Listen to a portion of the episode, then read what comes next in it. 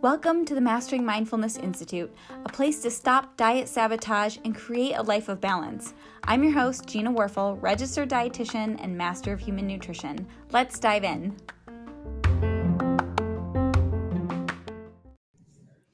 Hey, hey, welcome back. Okay, so we dove into why am I resisting part one uh, a few episodes back. If you missed that, definitely check it out really great stuff as to why you might be resisting what you actually want, which might be being healthy or having a good relationship to food, could be losing weight.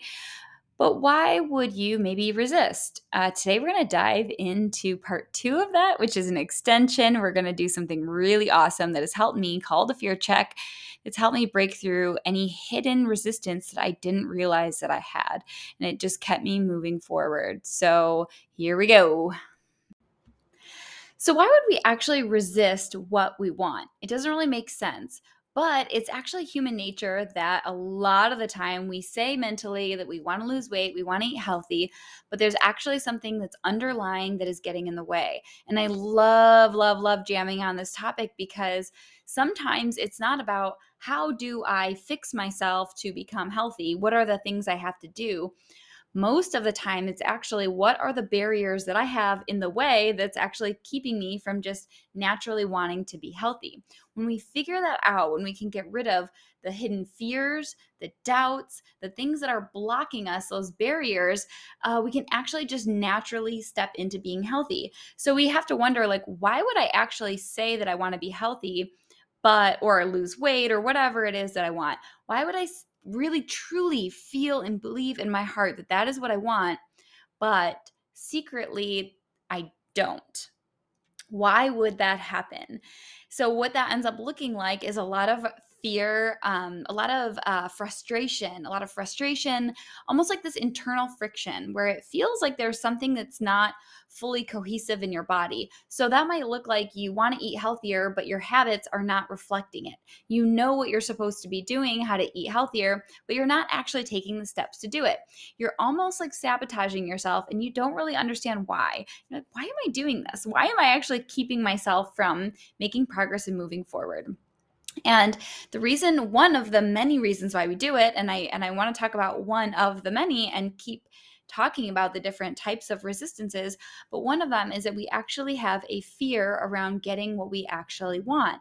And so we can do this by actually looking at a doing like a fear check with ourselves. What fears do I have around getting what I want with my health?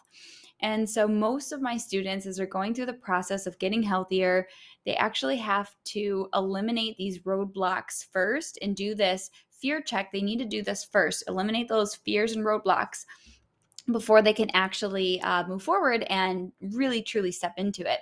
So, when we do like a fear check, one thing that you can do is come up with a list of what are all the fears I have around getting what I want. And so these are some of the things that my students have shared before that they realize they have fears around with getting everything that they want, which could be being healthier, losing weight, changing their habits.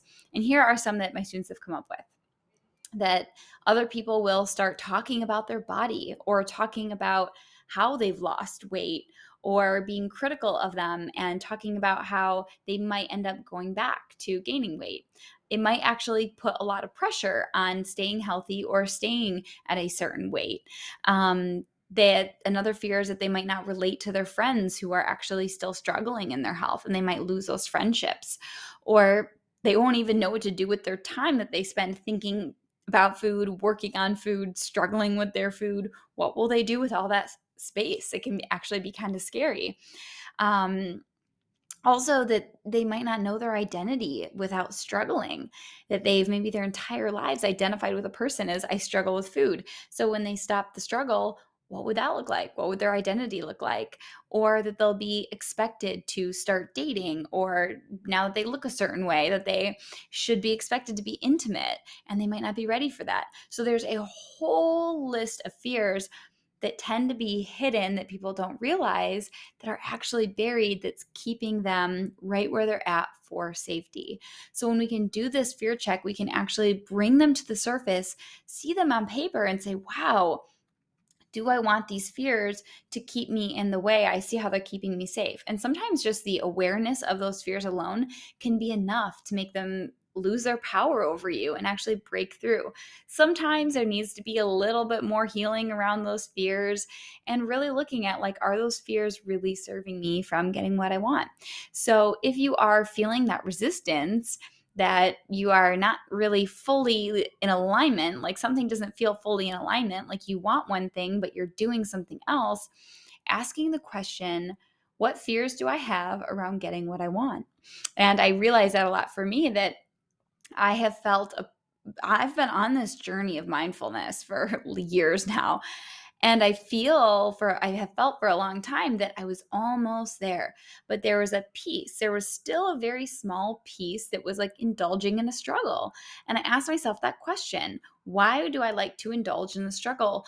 What is my fear of having a 100% effortless, no struggle with the relationship with my food and my health. Why do I want to hold on? What is the fear around letting go of that struggle? And I had this fear of if I don't struggle, I won't relate to my students or the people that I work with.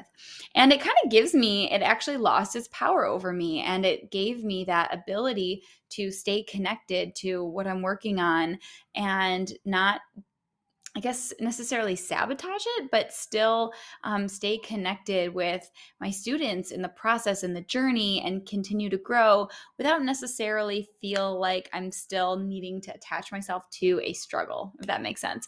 So if you're feeling that resistance, simply writing it out on paper can be a really powerful exercise alone. What I have my students do is doing this fear check where they write out all their fears. What are my fears around having what I want?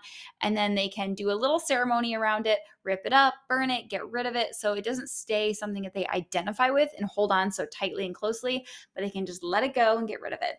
So asking yourself, what fears do I have around getting what I want? And you'd be really surprised at what might come out.